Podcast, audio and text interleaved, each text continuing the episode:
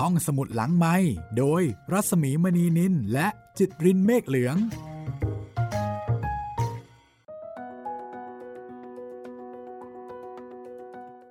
สวัสดีค่ะต้อนรับคุณผู้ฟังนะคะเข้าสู่ห้องสมุดหลังไมค์ค่ะเจอเจอกันอีกครั้งนะคะกับ อี พี สาม แจ๋วเจอผีค่ะสวัสดีค่ะคุณจิตรินสวัสดีครับพี่หมีครับแจ๋วเจอผี อี พี สาม วันนี้เราจะมากับเรื่องแรกคือผีในเรืองเผาตัวครับพี่ผีในเรืองเผาตัวนี่จำได้ว่าเคยอ่านเจอนะคะเป็นเรื่องจริงค่ะอันนี้เป็นเรื่องจริงนะคะคุณจิตรินเคยได้ยินในเรื่องเผาตัวไหมคะไม่เคยได้ยินเลยครับเพิ่งจะทราบว่าเอออันนี้เป็นเรื่องในประวัติศาสตร์เป็นเรื่องจริงใช่เป็นเรื่องจริงค่ะเดี๋ยวจะได้เจอวันนี้แหละค่ะจากแจ๋วเจอผีสง่าอารัมพีนะคะรวมเรื่องผีสุดคลาสสิกและที่มาของเพลงน้ำตาแสงใต้ใครที่ยังไม่ได้ฟังนะคะต้องถอยไปฟังนิดนึงนะคะถ้าเกิดว่าไม่ได้ฟังในช่วงแรกๆวันไหนนะคุณจิตรินย้อนกลับไปฟัง อี พี หนึ่ง ได้เลยนะครับตอนแรกของแจ๋วเจอผีเลยเราพูดถึงเบื้องหลังของเพลงน้ำตาแสงใต้เพลงที่ทุกคนรู้จักดีนะคะ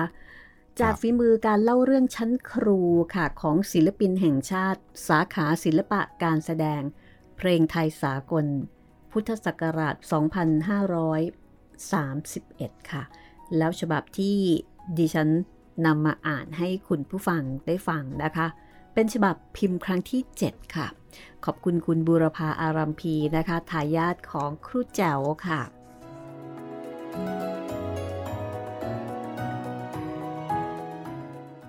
ก่อนจะเข้าเรื่องผีในเรืองเผาตัวครับเมื่อกี้ไปเซิร์ชดูเกี่ยวกับในเรืองเผาตัวเจอจริงๆด้วยครับเจออะไรคะเป็นจดหมายเหตุครับพี่เกี่ยวกับนายนกในเรืองเผาตัวตายแต่ก็ยังไม่ได้อ่านรายละเอียดมากนะครับแต่คิดว่าตรงตามที่พี่หมีบอกเลยครับว่าเออมีเหตุการณ์นี้เกิดขึ้นจริงเป็นเรื่องที่ฮือฮามากนะคะเราก็ยังไม่สามารถที่จะอธิบายเหตุแห่งการเผาตัวของเขาได้หมายถึงไม่สามารถทำความเข้าใจ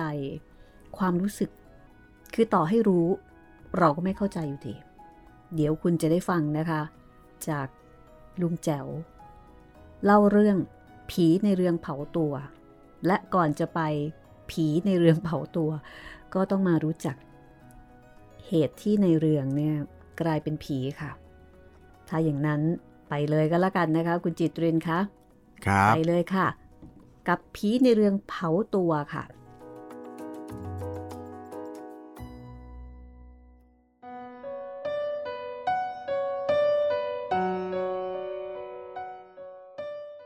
ผมมีเพื่อนหลายอาชีพ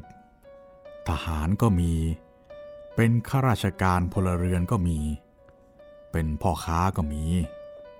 เป็นพาร์ทเนอร์ก็มีเป็นแม่เล้าก็มีเป็นช่างทำอาหารก็มีเป็นแมงดาก็มีและเป็นคนทรงก็มีคบกับเพื่อนคนทรงสิครับถึงได้เจอผีสางอันเพื่อนคนทรงนี้อย่าออกนามเขาเลยเพียงแต่ว่าเขาเป็นคนทรงประจำของเจ้าพ่อองค์หนึ่งอยู่หลายปีเมื่อมีเจ้าพ่อทรงประจำรายได้ก็ดีพอกินพอใช้ลูกเมียไม่อดอยากปากแห้งทีนี้ไปทำอีท่าไหนเข้าไม่รู้เจ้าพ่อที่เข้าทรงประจำถูกคนทรงอื่นแย่งเอาไปเหมือนกับแย่งเป็นเอเย่นสินค้าอย่างไงอย่างนั้นละพอเจ้าพ่อถูกแย่งไปทรงกับคนทรงรายอื่นรายได้ก็ไม่มีและเขาพยายามจะเชิญเจ้าพ่ออื่นๆเข้าทรงก็ไม่มีเจ้าพ่อไหนสนใจจะมาเข้าคนทรงหาเจ้าพ่อไม่ได้ก็กลัดกลุ้มออกหาเหล้ากินไปตามเพลง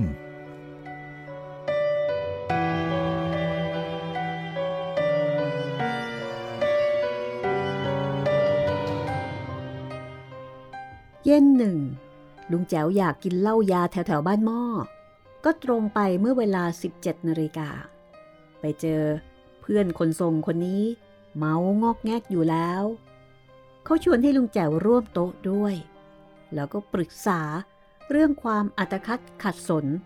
ซึ่งกำลังประสบอยู่จากนั้นก็ถามลุงแจ๋วว่าเอ้ยรู้จักเจ้าพ่อเจ้าแม่อะไรบ้าง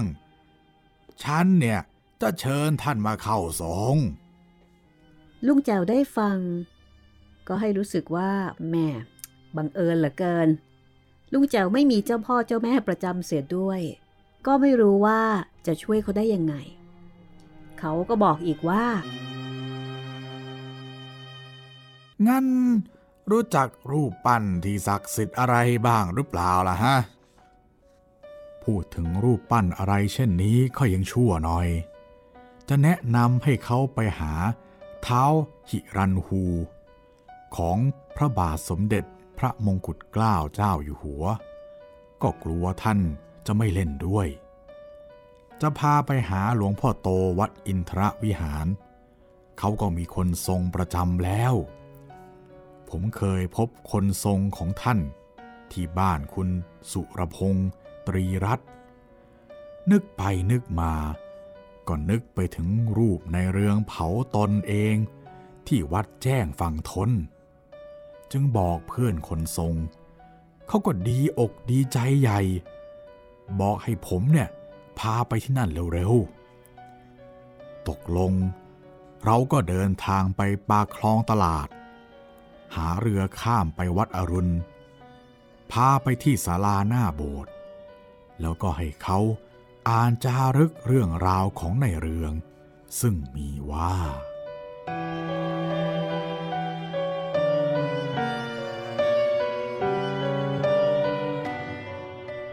รูปนี้เป็นรูปในเรืองผู้ได้เผาตนเองเมื่อวันศุกร์เดือนสามขึ้นแปดค่ำเวลาทุ่มเศษพ.ศ.สองพันสามร้อยสามสิบสามก่อนที่เขาจะเผาตัวราวเก้าถึงสิบวันในเรืองกับขุนศรีกันทดกรมม้าและนายทองรักต่างได้พากันไปในโบสถ์วัดครุฑได้อธิษฐานเสี่ยงดอกบัวตูมคนละดอกว่าหากใครจะสำเร็จโพธิญาณแล้วขอให้ดอกบัวของผู้นั้นบานครั้นรุ่งขึ้นทั้งหมดมาดูก็ปรากฏว่าดอกบัวของในเรืองบานอยู่ผู้เดียวตั้งแต่วันนั้นเป็นต้นมาในเรืองก็มาอยู่ที่ศาลาการเปลี่ยนหลังเก่าของวัดอรุณได้สมาทานอุโบสถศีลฟังเทศแล้วเอาน้ำมันชุบสำลีเป็นเชื้อพาดแขนทั้งสองแล้วจุดไฟต่างประทีปบูชาพระทุกวันจนถึงวันเผาตัวเมื่อในเรื่องได้ฟังเทศจบแล้วก็เอาผ้าห่มชุบน้ำมันคลุมตัวเดินออกมาจากหน้าศาลาการเปลี่ยนในเรื่องนั่งพับเพียบพนมมือเข้าสมาธิแล้วเอาไฟเผาตัวเมื่อเปลวไฟลุกท่วมตัวในเรื่องก็ร้องว่าสำเร็จแล้วสำเร็จแล้ว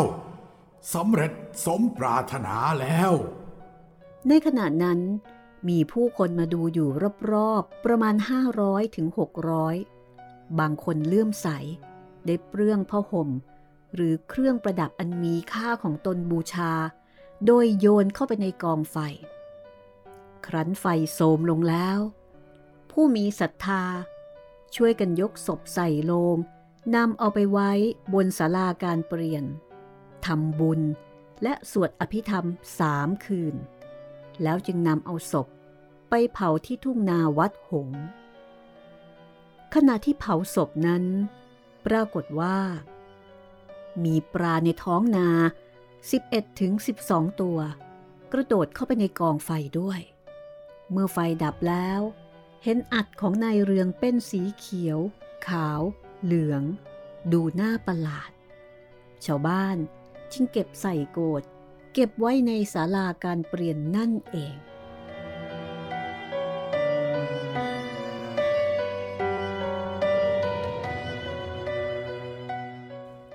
เพื่อนคนทรงอ่านจบแล้วหัวเราะร่า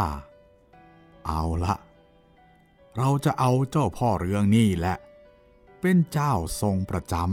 ำร่ำรวยกันละโว้ยคราวนี้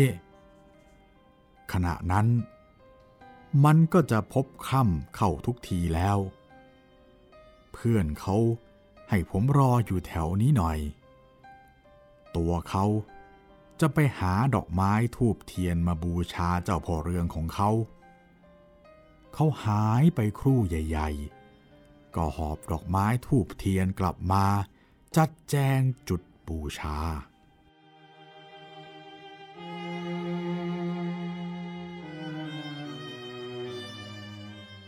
ลุงแจ๋วยืนมองดูเพื่อนอยู่ห่างๆเขาบูชาแล้วก็นั่งพับเพียบก้มกราบสามครั้งแล้วนั่งพนมมือหลับตาอยู่ครู่ใหญ่ตัวของเขาค่อยๆสั่นมากขึ้นประเดี๋ยวเดียวก็สั่นอย่างที่เรียกว่าสั่นอย่างเจ้าเข้าสั่นแล้วก็ร้องอย่างไม่เป็นประสามือที่พนมอยู่เอื้อมขึ้นมาที่คอหอยทำคล้ายๆกับแกะอะไรที่พันคออยู่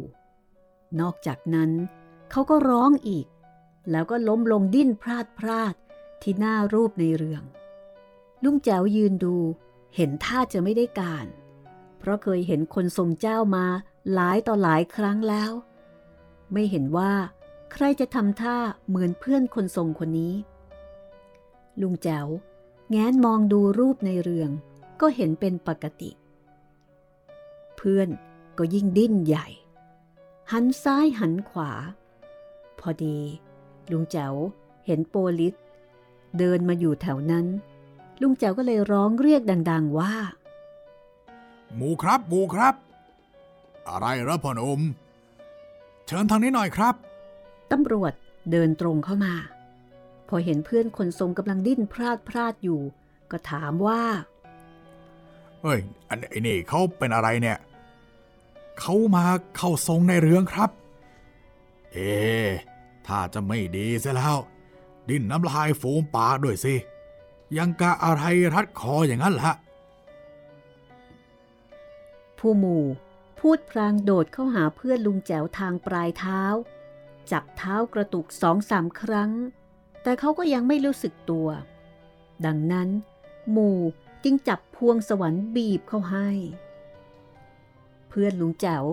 ร้องโอ้ยพลางลุกขึ้นนั่งเอ๊ะตำรวจนี่ผมเป็นอะไรไปน่ะเอาก็คุณมาเข้าทรงในเรื่องนะสิลุงแจ๋วตอบเพื่อนในขณะที่เพื่อนคนทรงก็รีบกระโดดออกห่างรูปในเรืองพลางพูดว่าโอ้ยแม่ใครก็ไม่รู้กำลังเชิญวิญญาณในเรืองให้เข้าประทับก็เห็นคนตัวใหญ่ๆเดินมาข้างในเรืองโบกมือไล่ไม่ให้มารบกวนในเรืองเราไม่เชื่อเขาจึงโยนเชือกใส่เราเชือกมันกลายเป็นงูรัดคอหายใจแทบไม่ออกนั่นนะสิเห็นว่าจะตายก็เลยคลายให้ผู้หมู่ตอบจากนั้นเพื่อนคนทรงของลุงแจ๋วหันไปมองหน้าหมู่แล้วก็ทำหน้าตกใจหันหลังวิ่งหนีไปเลยผู้หมู่ก็เลยหันมาทางลุงแจ๋วพลางกล่าวว่าอย่ามารบกวนท่านเลยเห็นไหมวิธีแก้ผีเข้าจับพวงสวรรค์บีบไม่ว่าจะผีวิมานที่ไหนเป็นออกจากร่างทั้งนั้นพูดแล้วผู้บู่ก็เดินลับหายไป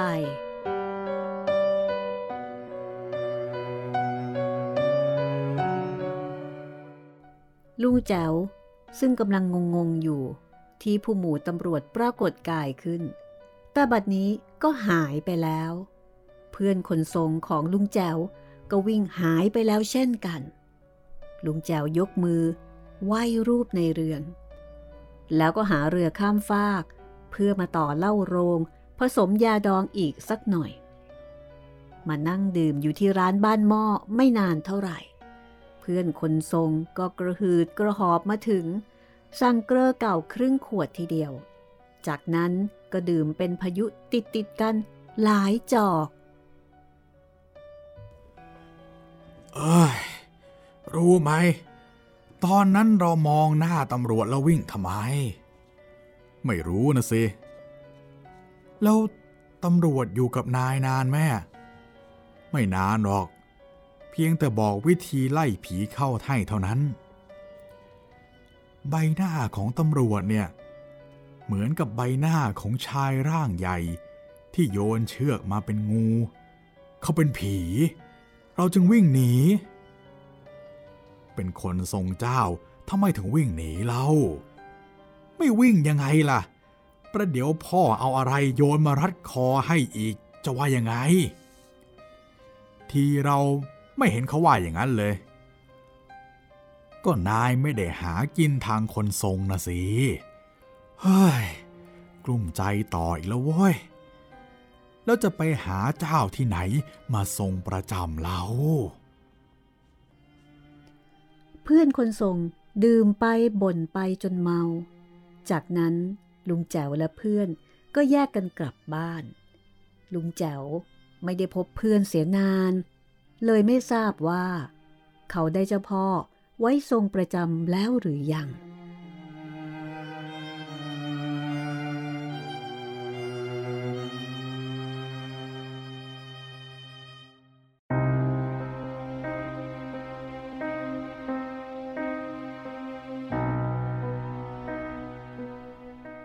และนี่ก็คือเรื่องผีในเรืองเผาตัวครับกลายเป็นว่าไม่ได้เจอในเรืองครับเจออีกท่านหนึ่งแทนนั่นน่ะสิแหมมาเป็นเนื้อเป็นหนังเลยตอนแรกๆเอ๊ะดูเหมือนว่าวิธีการที่จะไล่ผีออกอ่าอ่าอย่างที่ลุงแจ๋วก็คงนึกไม่ถึงเหมือนกันล่ะเอ้ยอันนี้มันใช่แหละเนี่ยมะปีพวงสวรรค์อะไรแบบเนี้ยแต่ปรากฏว่ามีประเด็นที่มากกว่านั้นที่งงกว่านั้นอีกนะคะแล้วอยู่ๆเอ้าหายไปไหนเนี่ยทั้งเพื่อนก็หายตำรวจก็หายแต่วิธีบีบพวงสวรรค์นี่ชะงักงันเลยนะครับไม่ว่าจะใดๆก็ตามนะครับถ้าจะคนหรือผีหายไปเลยหายแน่ๆครับแต่ที่แน่ๆก็คือว่าเป็นความกังวลนะคะของคนที่มีอาชีพเป็นคนทรงอ่าก็คือหาเจ้าทรงไม่ได้ใช่ใช่ไม่มีเฉพาะเอาไว้ทรงประจำนะคะแต่จะว่าไปในเรื่องของคนทรงเนาะก็ไม่แน่อีกว่าเอ่ออันนี้อาจจะเป็นประเภทที่มีเจ้ามาทรงจริงไม่ใช่เจ้าที่บิ้วเองถ้าอันนั้นไม่กลุ้มนะคะไม่มีก็ไม่เป็นไรเดี๋ยวเดี๋ยวบิ้วเองเดี๋ยวอุปโลกอะไรขึ้นมาสักอย่างหนึ่งเอาเดี๋ยวเอาเอาโดเรมอนมาเข้าทรงอะไรอย่างนี้ก็ได้ครับแสดงให้เนียนหน่อยก็แล้วกันนะคะให้คนเขาเชื่อแต่อันนี้เพื่อนคนทรงของลุงแจ๋วเนี่ยเหมือนกับว่าจะต้องมีบุคคลที่สามนั่นก็คือต้องมีเจ้าพ่อเจ้าแม่มาทรงเป็นกิจการที่ดูใช้ความเฉพาะทางมากเลยนะครับตอนนั้นลุงแจ๋วก็ช่วยไม่ได้เหมือนกันนะว่าแล้วจะไปช่วยได้ยังไงล่ะเนี่ยเพราะว่าอุตส่าห์พาไปหาผีในเรืองแล้วไม่เจอในเรืองเจอคนอื่นแทนเจออุปสรรคนะคะนี่คือผีในเรืองเผาตัวค่ะที่ดิฉันบอกเอาไว้ตั้งแต่ตอนแรกก็คือว่าในเรื่องของในเรืองเผาตัวเนี่ยค่ะก็ดูแปลกๆอยู่เหมือนกันนะคะเป็นเหตุการณ์ที่เป็นเหตุการณ์ที่ดังมากแล้วทุกคนก็คือฮากันมากนะคะแต่เอาเข้าจริงๆเนี่ยดูเหมือนว่าเราจะเข้าใจใช่ไหมใช่แต่เราก็ไม่เข้าใจอยู่ดีว่าคิดว่าสำเร็จแล้วแต่ทำไมถึงต้องเผาตัวด้วยแบบนี้นะคะต่อไปเป็นผีช่วยชีวิตที่ศาลาเฉลิมกรุงครับหรือว่าปีศาจโรงละครโอ้ประมาณว่าเป็นอะไรนะ Phantom of the Opera หรือเปล่าอ่าใช่ Phantom of the Opera จริงๆด้วยครับแต่ว่าอันนี้เป็นผีช่วยชีวิตนะครับแสดงว่ามามาดีเป็นผีคุณธรรมครับ ถ้าอย่างนั้นนะคะเดี๋ยวเรามาเล่าเรื่องนี้กันก่อนกันละกันนะคะกับเรื่องราวที่เกี่ยวกับน้ำตาแสงใต้เหมือนกันค่ะซึ่งในเรื่องนี้ลุงแจ๋วได้บอกเอาไว้ตั้งแต่ต้นว่า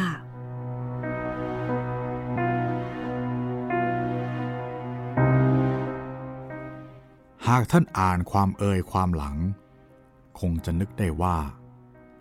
ผมแต่งเพลงน้ำตาแสงใต้ได้สำเร็จที่ห้องเล็กสาราเฉลิมกรุงเมื่อปลายปีสองพันสี่ร้อยแปดสิบแปดส่วนเรื่องผีช่วยชีวิตนี้มันเกิดก่อนสองปีคือเกิดเมื่อปลายปีสองพันสี่ร้อยแปดสิบหกที่ศาลาเฉลิมกรุงหน้าห้องเล็กชั้นบนตอนนั้นน้ำลดสิ้นแล้วแต่เฉลิมกรุงไม่มีภาพยนตร์ฝรั่งฉายมีแต่ภาพยนตร์ญี่ปุ่นที่ฉายซ้ำแล้วซ้ำเล่าความรักความหลังและความหวังของครูแจ๋วมาลายสิ้นเมื่อน้ำท่วมสายน้ำได้พัดพาความรัก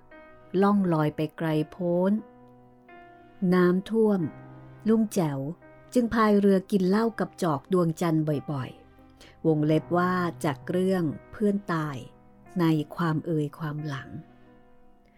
พอน้ำลดแล้วลุงแจ๋วยิ่งเศร้าใหญ่เพราะว่ากลางปีสองพันสี่ร้อยแปดสิบหกลุงแจ๋วมีโอกาสตามวงดนตรีทออไปบรรเลงให้ทหารแนวหน้าฟังที่จังหวัดลำปาง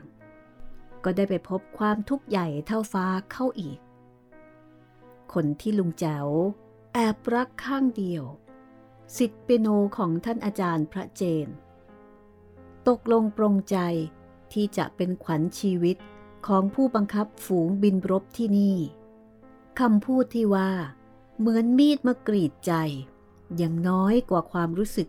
ที่ลุงแจ๋วได้รับในสมัยโน้นเขาไปเที่ยวเกาะคาดูโรงน้ำตาลเที่ยวตลาดเช้าของนครเขลางเที่ยวทุกคนทุกแห่งที่มีความงามของธรรมชาติลุงแจ๋วก็ตามเข้าไปเที่ยวด้วยอย่างสังกะตายสายตาหมื่นลอยอย่างคนไม่มีความรู้สึกสุดท้ายลุงแจ๋วก็ตัดสินใจนั่งรถไฟกลับกรุงเทพซื้อเหล้าลำปางติดตัวมาด้วยสองขวดกินเหล้าไปร้องไห้ไปจนกระทั่งถึงกรุงเทพ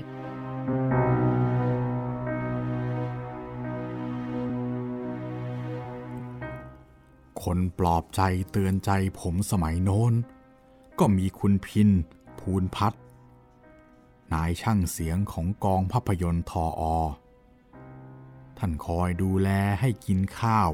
ให้หลับนอนบางครั้งผมเมานอนหน้าห้องก็ให้เด็กลากเข้าไปนอนในห้อง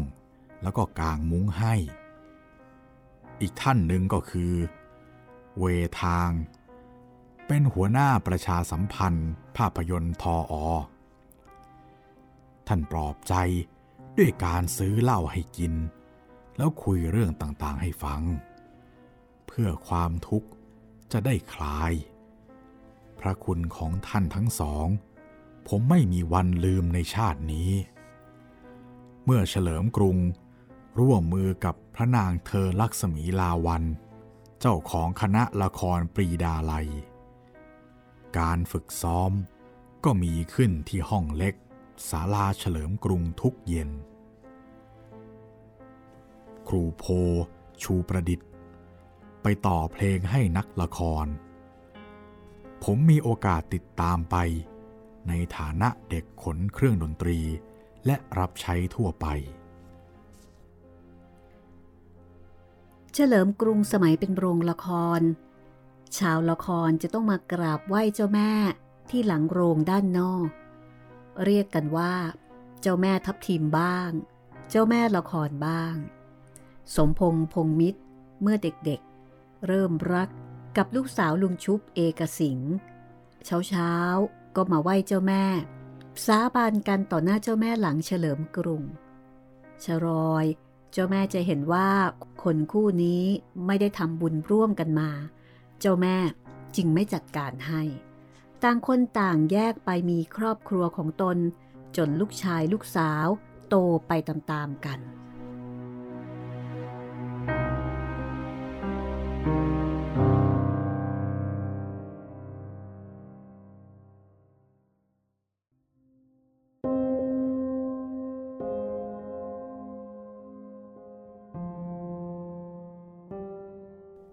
ส่วนบนเวทีทางขวามือ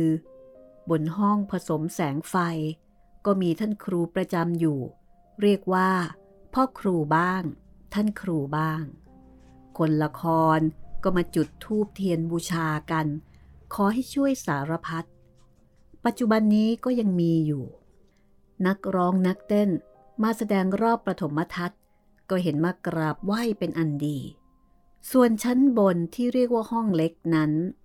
มีไว้สำหรับเซ็นเซอร์หนังหนังไทยประกวดตุ๊กตาทองก็ฉายที่ห้องเล็กนี่บนเวทีของห้องเล็กสมัยโน้นก็มีที่บูชาเจ้าแม่พระนางเธอลักษมีลาวันเวลามาซ้อมก็จุดธูปบูชากำโตเป็นประจำออกจากห้องเล็กก็มาเจอห้องฉายเลยไปทางขวามือก็มีประตูเล็กๆมีบันไดลงไปเฉลิมกรุงบาและริมบันไดนี่เองเป็นช่องโหว่อยู่เมื่อแรกสร้างเฉลิมกรุงก็จะทำลิฟต์ตรงนี้แต่จนบัดนี้ก็ยังไม่ได้ติดลิฟต์ช่องโหว่เดี๋ยวนี้กั้นหรือยังไม่ทราบแต่สมัยก่อนโหว่น่ากลัวพิลึกเลี้ยวขวามือไปก็เจอห้องนกกระจอกสามห้องห้องแรกสำหรับดนตรีบรรเลงคลอหนังภาคลุงเจ้าเคยคลอแบ็กกราวด์พันท้ายนรสิงห์ตลอดโปรแกรมที่นี่สมัยละครมักจะปิดสนิทแต่ก็มีลูกสาวลูกชายเจ้าของละครแอบมาพร่ำพรอดรักกันเสมอ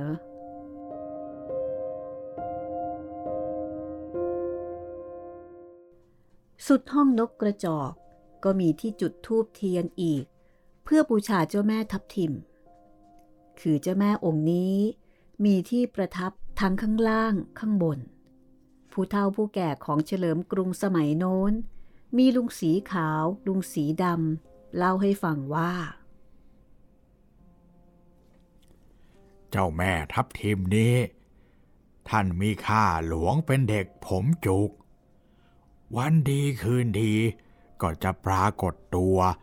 ร่ายรำให้เห็นที่หลังห้องฉายบ้างในห้องเล็กบนเวทีบ้างคืนนั้นละครซ้อมใหญ่เป็นรีวิวที่พระนางเธอลักษมีลาวันตั้งชื่อว่าทัศนากรลาวันหรือละครเรื่องซินเดอเรลล่าลุงแจ๋วก็จำไม่ได้แน่นอนลุงแจ๋วในฐานะเด็กขนเครื่องดนตรีเมื่อตั้งเครื่องที่บอร์ดดนตรีแล้วก็บอกผู้ใหญ่ที่คุมเครื่องว่าคืนนี้ลุงแจ๋วไม่กลับกองละจะนอนอยู่กับลุงสีดำที่เฉลิมกรุงนี่แหละว่าแล้วลุงแจ๋วก็ไปหาลุงสีดำที่ห้องบังคับแสงตอนนั้นละครยังไม่ได้ซ้อมช่างฉากตอกตะปูกันโป้งโป้งปังปังชั้นบนมืดสนิทลุงสีดำนั่งล่อบอดอตบตูดด้วยน้ำกับลุงสีขาวพอเห็นลุงแจ๋วก็ส่งให้หนึ่งจอกกระซิบให้ขึ้นไปชั้นบนแล้วก็บอกว่าค่อยๆ ย, ย่องให้ดีเนอะจะได้เจอของดีลุงแจ๋วดื่มหนึ่งจอกแล้วค่อยๆขึ้นไปตามคำสั่งย่องไปผ่านที่บูชาท่านครูผ่านห้องน้ำห้องแต่งตัวขึ้นชั้นบนเห็นประตูเปิดแง้มอยู่ลุงแจ๋วก็แอบดูแหมใจเต้นตูมตูมทีเดียวครับหนุ่มสาวคู่หนึ่งเขากอดกันกลมดิกท่ามกลางแสงไฟสลัวผมดูไม่ไหวเพราะใจมันเศร้ารีบลงมาหาลุงสีทั้งสอง ขอเหล้ามาดื่มติดๆกันสามครั้งแล้วก็เดินออกจากเฉลิมกรุงไปบนบำเพ็ญบุญแวะหาในจั๊วเสียหน่อยแล้วก็ขอตัวเข้าชมระบำในรังซึ่งแสดงประจำอยู่ชั้นบนก็อกหักนี่ครับต้องคลายด้วยระบำโป๊ให้ถนัดใจพอขึ้นไปเจอพี่นิดมหากนกพี่เขาเลี้ยงเหล้าแล้วก็ห้ามไม่ให้ไปยุ่งกับระบำโป๊กินเหล้าไปฟังคำสอนไปเวลาล่วงไปเท่าไหร่ไม่รู้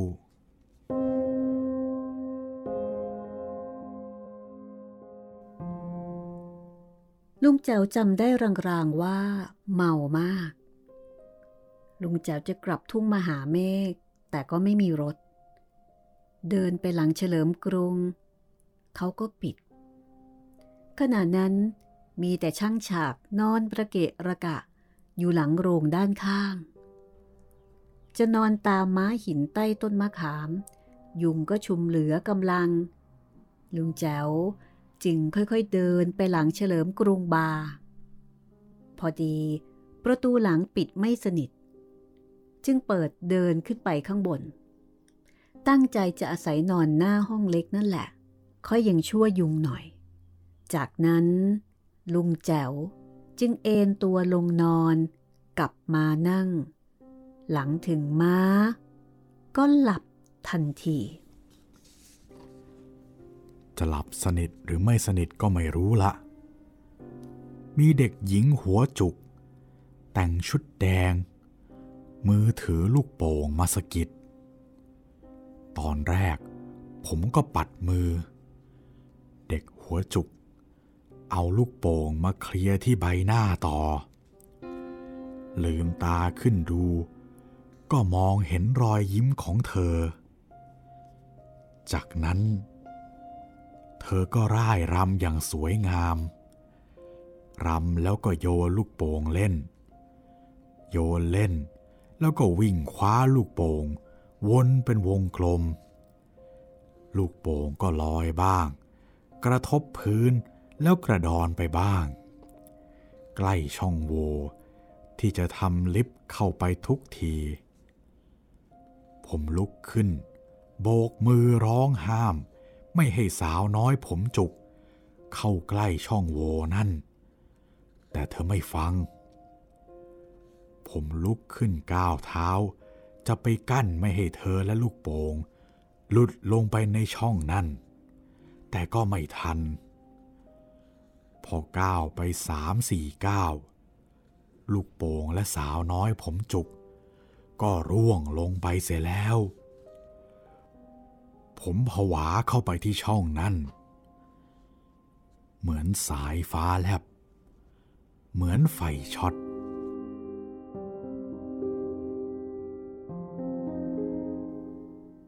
จากนั้นมีภาพรางๆแต่ใบหน้าชัดเจนใบหน้าของศิษย์เปียโนหญิงของอาจารย์พระเจนผู้ซึ่งลุงแจ๋วหลงรักเธอข้างเดียวผู้ที่ทำให้ลุงแจ๋วเข้าใจผิดจนชอกช้ำยิ่งกว่ามีดกรีดใจยืนขวางช่องโหว่นั้นอยู่ใบหน้าของเธอเศร้าโบกมือห้ามเมื่อลุงแจ๋วชะงักเธอก็ยิ้มที่มุมปากนิดนึงแล้วใบหน้าก็เศร้าน้ำตาไหลโบกมือลาแล้วก็จางหายไปลุงแจ๋วเกิดกลัวจึงลงบันไดมานั่งตบยุงที่ม้าหินใต้ต้นมะขาม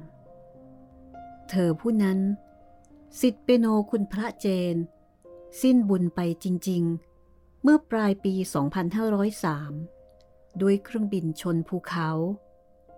แล้วที่เธอปรากฏตัวห้ามไม่ให้ลุงแจ๋วกระโดดตามสาวน้อยผมจุกกับลูกโป่งลงไปในช่องลิฟต์นั้นมันปลายปีสองพันสี่ร้อยแปดสิบหกมันก่อนเวลาถึงสิบเจ็ดปีเจตพูดของเธอหรือวิญญาณของเธอที่เมตตาผมผ ผมอยากทราบจริงๆครับแ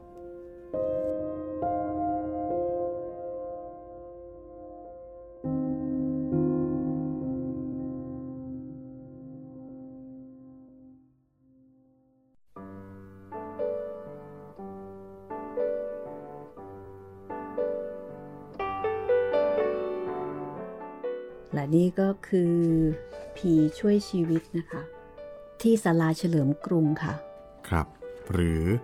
ปีศาจโรงละครนะครับก็เป็นผีที่ไม่ได้ตั้งใจทำร้ายอะนะครับดูเป็นผีที่น่ารักแล้วก็คุณธรรมแต่แสดงว่าศาลาเฉลิมกรุงนี่อุดมเลยนะครับพี่ตั้งแต่ตอนแรกมาถึงตอนนี้เจอกับทุกตอนเลยเรื่องต่อไปนะคะว่าจะมีเรื่องที่เกี่ยวกับศาลาเฉลิมกรุงอีกหรือไม่นะคะโดยเฉพาะตอนท้ายที่บอกว่าผู้หญิงคนนี้ที่ลุงแจ๋วแอบชอบอะค่ะตายเมื่อปลายปีสองพันห้าร้อยสามนะครับแต่ปรากฏว่าที่ห้ามไม่ให้ลุงแจ๋วกระโดดตามสาวน้อยผมจุกอะมันปลายปีสองพันสี่ร้อยแปดสิบหกมันก่อนเวลานะก่อนไปตั้งสิบเจ็ดปีนั่นน่ะสิมันมีทฤษฎีนี้ด้วยเหรอมาก่อนการอย่างนี้เหรอพี่ได้ยังไงอ่ะเพราะนี่คือผีนะคะครับผีมันต้องเอ่อมันต้องหลังดิใช่มันต้องตายไปแล้วแล้วค่อยมาเป็นผีใช่ไหมแต่นี่เหมือนผีผู้มาก่อนการผีผู้มาก่อนการตายก่อนอนาคตก็อย่างที่ลุงแจ๋วได้พูดตอนท้ายนั่นแหละค่ะว่าลุงแจ๋วเองอ่ะลุงแจ๋วก็สงสัยเหมือนกันไงที่บอกว่าเจตพูดของเธอหรือวิญญาณของเธอที่เมตตาผมวันนี้ก็เลยได้ได้สองเรื่องสองรสนะคะจากผีในเรือนเผาตัวแล้วก็ผีช่วยชีวิตที่โรงหนังเฉลิมกรุงนะคะแต่ว่าเรื่องของศาลาเฉลิมกรุงนะที่บอกว่าโอ้สมัยก่อนมีหนังฝรั่ง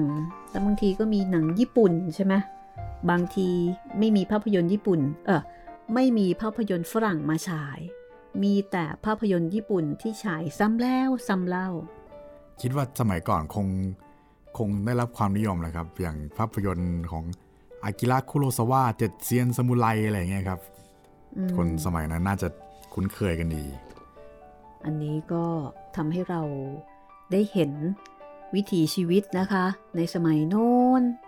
ซึ่งก็แตกต่างจากสมัยนี้พอสมควรนะคะก็ติดซีรีส์เหมือนกันนั่นแหละเพียงแต่ว่าสื่อก็มีความแตกต่างกันจากซีรีส์ญี่ปุ่นตอนนี้มาเป็นซีรีส์เกาหลีแล้วเป็นซีรีส์จีนอ่ะซีรีส์จีนก็เริ่มมีมาแล้วหลากหลายรูปแบบครับไม่ว่าจะดราม่าจะเป็นเทพเซียนจะเป็นพีเรียดแต่ว่าไม่ใช่กำลังภายในก็มีเยอะแยะมากมายทีนี้เรื่องต่อไปค่ะนี่ครับอย่าเพิ่งพูดถึงศาลาเฉลิมกรุงไปกลับมาอีกแล้วครับผีเสาตกมันที่โรงละครศรีอยุธยาโอ้โหแสดงว่าโรงละครสมัยก่อนหรือว่าโรงหนังสมัยก่อนเนี่ยอุดมจริงๆนะครับครับผีชุ่มผีชุ่มเออผีชุ่มผีชุ่มใช้คำนี้ดีกว่า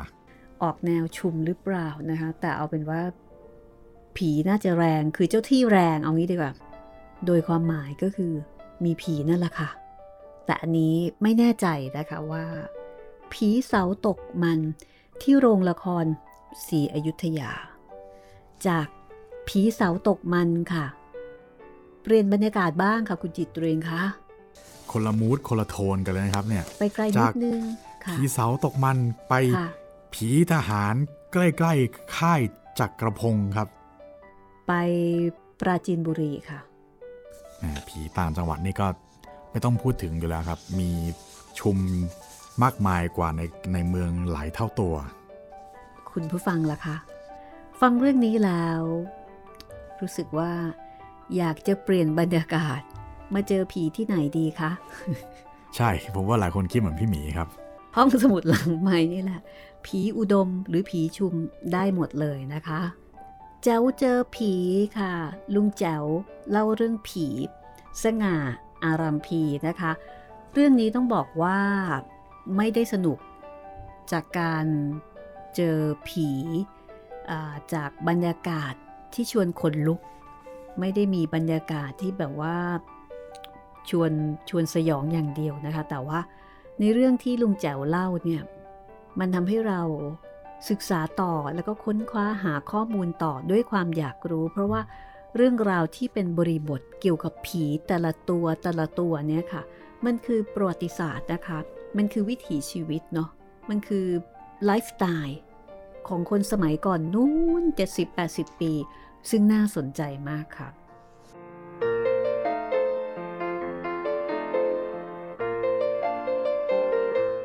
อย่าลืมนะครับติดต่อพวกเราได้สองช่องทางครับทางแฟนเพจ Facebook ไทย พี บี เอส Podcast แล้วก็แฟนเพจของพี่หมีรัศมีมณีนินนะครับแล้ววันนี้เราสองคนลาไปก่อนนะคะแล้วเจอเจอกันใหม่กับผีเสาตกมันที่โรงละครศรีอยุธยากับแจ๋วเจอผีสวัสดีค่ะสวัสดีครับ